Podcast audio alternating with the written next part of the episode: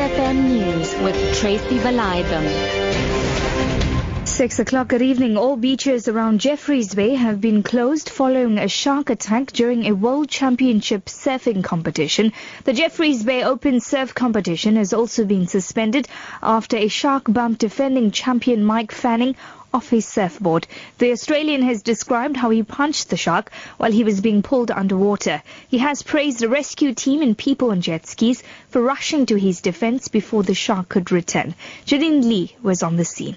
The final had just started and Julian Wilson had just taken his first wave and Mick Fanning was just behind the back line waiting for a set to come through when suddenly this huge fin appeared and knocked him right off the board and he was thrashing around. He was hitting the, what we believe is now a shark and then he was separated from his board and he started to swim to shore but luckily he wasn't hurt at all and the rescue craft were quick. They picked up him and Julian Wilson really quickly.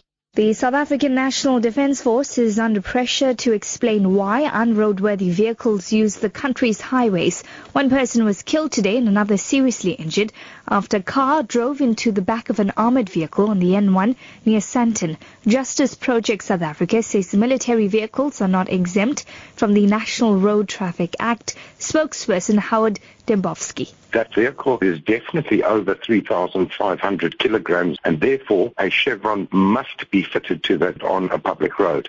The lack thereof makes that vehicle unroadworthy and it should have been impounded. The National Road Traffic Act and regulations apply to all motor vehicles that are operated on public roads, including military vehicles, who are exempted from certain provisions, but certainly not from having retroreflective chevron decals on the back of their vehicles when they're being operated on public roads.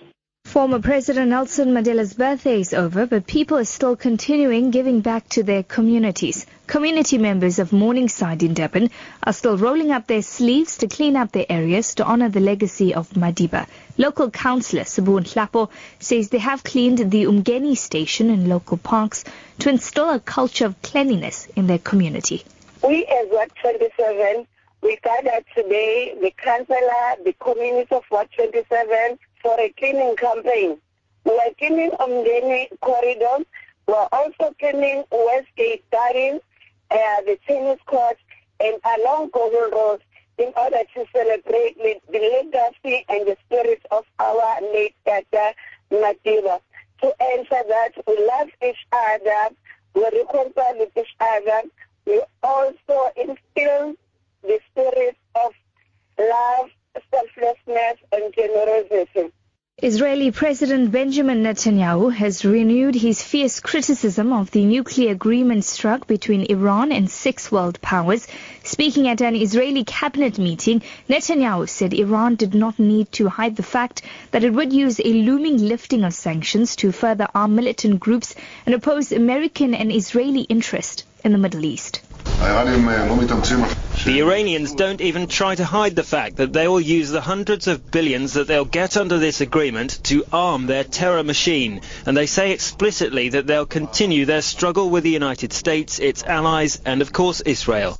Your top story this hour, all beaches around Jeffreys Bay have been closed following a shark attack during a World Championship surfing competition. For Lotus FM News, I'm Tracy Valaydham.